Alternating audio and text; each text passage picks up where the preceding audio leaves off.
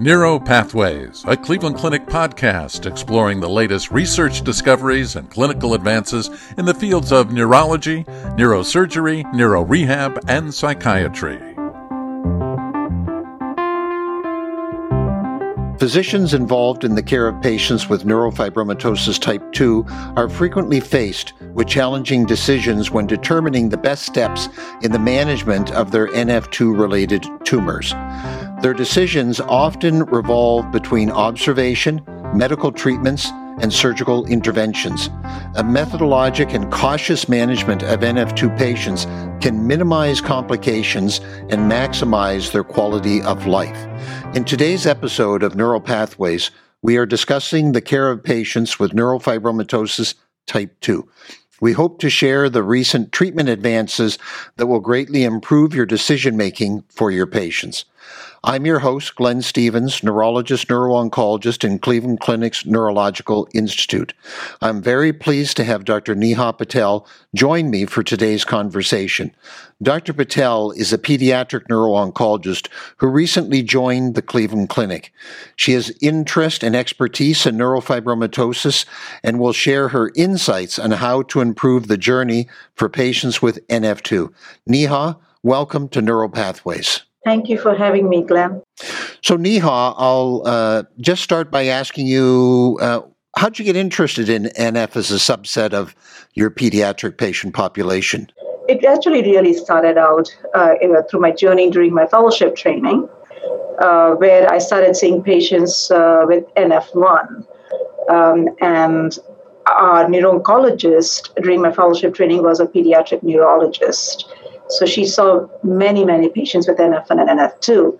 And that's when I started getting interested in taking care of these patients. And it was during my fellowship is where I also did some basic science research in uh, neurofibromatosis mice model. Um, and, and rest was history. Excellent. Well, we're glad to have you looking after these patients. So uh, let's start broad. Tell us a little bit about NF2, what it is, uh, important aspects about it, uh, how patients present, who the population is. So, neurofibromatosis type 2 is a rare genetic disorder. It is caused due to either de novo mutation in NF2 gene or transmission of one abnormal NF2 allele from a parent. Mutation in the NF2 gene leads to decrease or absence of merlin, and, uh, which is a tumor suppressor protein. Consequently, these patients do develop non malignant tumors called schwannomas in the nerves. These patients also develop other central nervous system tumors such as meningiomas and ependymomas. Although schwannomas can involve any cranial, peripheral, or spinal nerves, almost all patients develop schwannomas in the bilateral vestibulocochlear nerves. The important part about uh, taking care of children, patients with NF2 is these patients can have variable clinical phenotype, as well as they can have uh, manifestations at different ages.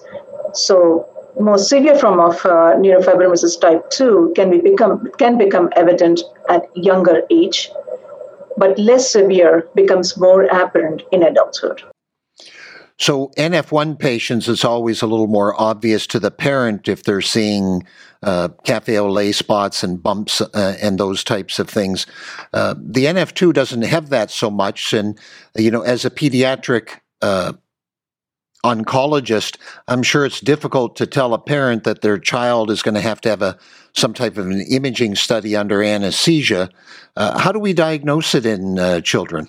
So many times when children, when we suspect the child has NF2, there may be other features that they may present with. So, for example, if you have a family history of NF2, it is much more easier to diagnose that child with NF2 because we would do either genetic testing or imaging. However, if there is no family history of NF2, there's something that that certain clinical features that brings uh, to medical attention that eventually leads to NF2 diagnosis. So let me give you an example. So we had a patient who's been followed in Cleveland Clinic since he was a baby. Now he's a young adult, but at six months of age, he had developed some tumor in his retinal fibers, which at the time was called as hamartoma. Eventually, by three or four years of age, he developed tumors on his surface of the skin. Initially, it was suspected that maybe he has a neurofibroma, so we did a biopsy. And the biopsy actually showed this to be a schwannoma. And that's when it eventually led to an MRI scan. And, and by four years or five years of age, he already had vestibular schwannomas in, in both the vestibular nerves. And so we've been following this patient now that he's a young adult. We've been following this patient uh, with serial imaging and, and hearing tests and other surveillance screening. So, for screening, what do we need to do with these patients? What tests do we need to run as a screen? So, there are a multitude of tests that we run in these patients. First and foremost, hearing test is very, very important in these patients. We do hearing test every six months. Um, when they're young, we don't expect that as they will ex- exhibit any hearing loss. So it's okay to do on a yearly basis. But as they grow older, it's important to do it more frequently. So, six months is typically the time period where we advise our patients uh, and other physicians to do hearing test. And usually, if they're younger, we can do an, a baseline brain uh, stem potential studies, but otherwise, audiogram is pretty sufficient in, in detecting the early hearing loss. We also recommend MRI scan of the head, which should be done annually at minimum, and MRI of the entire spine which can be done every three years. Uh, when they're younger, we typically try to uh, do it every three or five years. As they get older, we may have to do it more frequently depending on the symptoms. So, those are really the main screening tests that these patients need to undergo.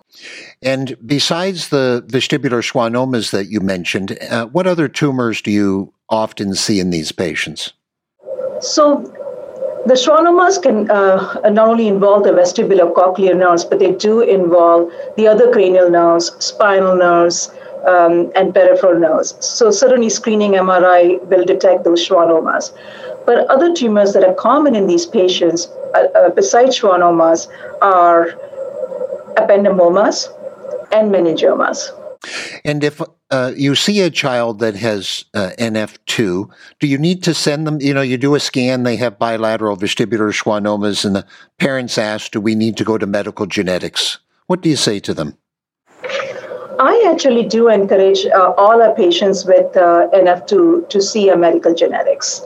Um, not only for uh, establishing a diagnosis from clinical criteria, but also we would like germline mutation recently there has been many studies showing some correlation with the severity of NF2 and certain gene mutations. So I think it's very important to have that firm germline mutations established in these patients. So I bring my child to you and they have NF2 and I ask you, what's the likelihood that at some point my child will be deaf?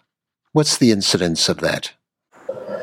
The incidence is very high, I would say nearly 100% for these patients. It's matter of time. Um, our goal is obviously to preserve hearing as long as we can, um, but the natural history for patients with NF2 is that all patients develop hearing loss. And how do I decide when it's time to do something with the vestibular schwannoma? So it's very important for these patients to undergo screening MRI scans and audiogram you know, about five years ago, when we did this here, um, his screening MRI, and when they started losing hearing or had tumor growth, we had nothing to offer. But now we have many things to offer. So there are many molecular targeted treatments that are currently already been established in these patients, and, and some are some clinical trials are ongoing. And I know you're a medical oncologist. Can you talk just briefly about surgical resection of the tumors? They're benign tumors, so from a treatment standpoint, it, you could cure the tumor by doing surgery. How do you decide whether or not to have the child undergo surgery? It really depends on the extent of the tumor size and how it is pressing or compressing other vital structures around in the, in the adjacent areas, such as brainstem and other cranial nerves. So, if I do find that the tumor is growing significantly, that it is causing facial nerve palsy or brainstem uh, compression, then I would uh, encourage for those patients to go for surgery. However, if the patients have tumor growth but do not have any any uh, compressive symptoms, I would consider other molecular targeted treatments first to shrink those tumors. And why don't you talk about uh, that a little bit more in terms of molecular drugs that you could use? So we know that uh, patients who have NF2 mutation do have mutation in the Merlin protein, which is a tumor suppressor protein, which actually causes activation. Because you have mutation in the Merlin protein, you'll have upregulation of two parallel downstream pathways, which is the PI3 AKT-mTOR pathway and the RAF-MEK-ERK pathways. And now we have many molecular targeted agents inhibiting these pathways uh, to decrease some of the tumor formation. So one of the initial trials that was studied was uh, using bevacizumab. And the data has been published, and they saw significant response, not only in improvement in the hearing, so functional response, but also tumor shrinkage. So that is the first line treatment that we offer to our patients. But since then, there have been many subsequent clinical trials and some of them have failed, though they had appropriate targets to hit, and some of them uh, have shown some initial signs uh, of response. Few of them are currently open, so there are two agents that are currently open as clinical trials, brigatinib and crizotinib. But we have had some trials that have failed, like lapatinib and sorafenib. So it's very important to enroll these patients in clinical trials and study them very systematically. And I'll just mention to the group that uh, if you go to the website clinicaltrials.gov, uh, you can usually put in your tumor type and it will let you know the clinical trials that are ongoing uh, in the country for various types of tumors. Do you have any other resources, uh, Neha, than that that you use? The other resource I use uh, for specifically specifically for patients for neurofibromatosis type 2 is Children's Tumor Foundation website. And talk about radiation therapy a little bit. So obviously we have multiple different modalities that we can use. What about using radiation on these tumors? So certainly, um, when when the tumors um, are these tumors are at a very difficult location. So certainly, radiation therapy has been explored extensively in these situations. So one of the ones that is most commonly used is gamma knife. It's important that not all centers are proficient in using Gamma Knife, so it's important which centers we send these patients to. But Gamma Knife has shown to decrease the tumor growth and also preserve hearing. And is there an age at which you wouldn't treat with radiation therapy? Maybe there's not, but what's the typical age you try to not treat below? I don't think that there's any certain age group we, uh, under which we wouldn't treat. However, you know, it's important to avoid radiation as long as we can. Specifically, now that we have other molecular targeted treatments, if we can try to use those instead of radiation therapy, that would be my first line. And if you treat somebody with bevacizumab, are you going to treat them for a defined period of time, or you would just keep going as long as uh, they're getting response and benefit?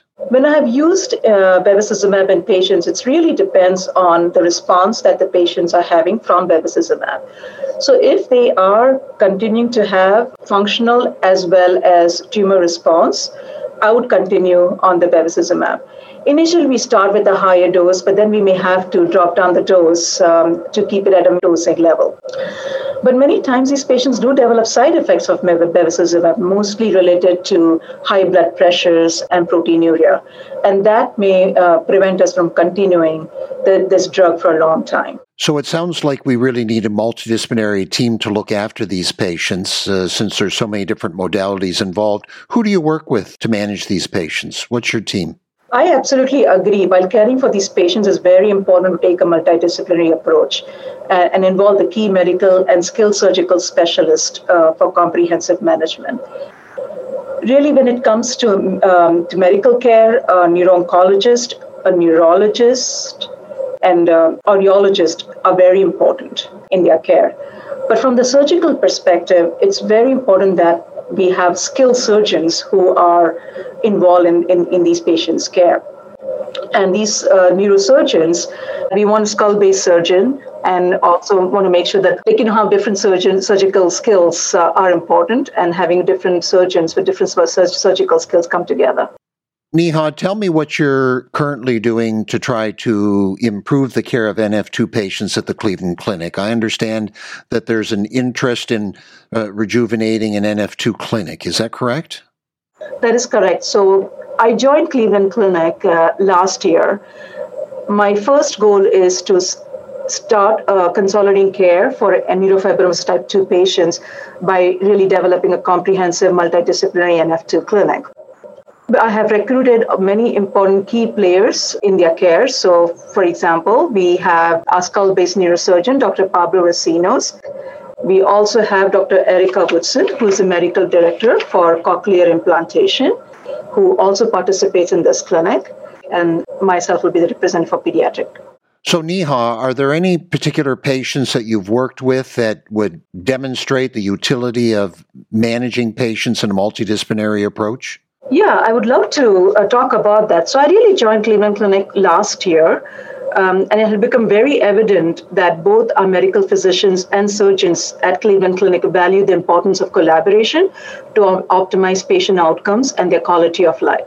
Let me give an example of a patient where this is clearly evident. We have a young woman with neurofibrosis type 2 who's new to our practice. By the time she presented to us, she had already had multiple extensive meningiomas in the brain and spine and bilateral vestibular schwannomas. She had complete deafness in both ears. She had undergone excision of the vestibular schwannoma on one side um, and several skull based meningiomas. She had developed facial nerve, laryngeal nerve, and hypoglossal nerve dysfunction on the side where the tumor was removed. She also had multiple spinal schwannomas and many physical disabilities related to the schwannomas. During her care with us, we found that the vestibular schwannoma and the surrounding meningioma, now on the opposite side, were also growing, and the extent of the growth was causing brainstem compression. So we asked our neurosurgeon to evaluate her, and Dr. Pablo Recinos, uh, who is our who's an excellent skull-based neurosurgeon, he orchestrated the surgical removal of this vestibular schwannoma. He and his team recruited and coordinated the surgery with Dr. Erica Woodson, who, as you know, is a section head for otology, neuro, neurotology, and medical director of hearing implant program in Cleveland Clinic. Um, and also, Dr. Recinos consulted Dr. Patrick Byrne, who uh, specializes in complex reconstructive surgery of the face, head, and neck. Um, so, what Dr. Recinos and the team and the surgical team did is very carefully re- remove the vestibular schwannomas. And also, then Dr. Patrick Byrne did some facial nerve grafting for reinnervation uh, on the other side where he she had developed facial nerve palsy. And this patient, despite the complex surgery, patient recovered within 48 hours and was able to go home. Well, that's that's a great story, and it really sounds like these patients really need to be looked after in a multidisciplinary approach with all the options and the difficulty involved. I agree. Really, the positive outcome for these patients really is dependent on how we all, medical specialists and surgeons, come together and discuss each case very comprehensively and carefully. So, before we sound off, any closing comments for our audience members who may have challenges uh, in the treatment of NF2 patients? I think one of the most important aspects in, in caring for patients with NF2 is really doing a very systematic, comprehensive, and multidisciplinary care. And what these patients are looking for is how much you care for them and, and how we can bring cutting edge treatments to them the natural history for NF2 is going to change very soon. As science is moving forward, as we have developed more and more in vitro and mice models, and we are learning how molecular targeted therapies are improving their hearing as well as decreasing the sizes of the tumor, I do believe that the outcome of these patients are going to change over time. Well, Neha, thank you very much for joining me today. It's always exciting to learn how treatment options are evolving for our patients, and we really look forward to uh, watching the development of the NF2 clinic. Thank you. Thank you, Glenn, for having me. I'm very excited. This concludes this episode of Neuro Pathways. You can find additional podcast episodes on our website, clevelandclinic.org slash neuro podcast or subscribe to the podcast on iTunes, Google Play, Spotify, or wherever you get your podcasts. And don't forget, you can access real time updates from experts in Cleveland Clinic's Neurological Institute on our Consult QD website. That's consultqd.clevelandclinic.org slash neuro or follow us on Twitter at CLE Clinic MD, all one word. And thank you for listening.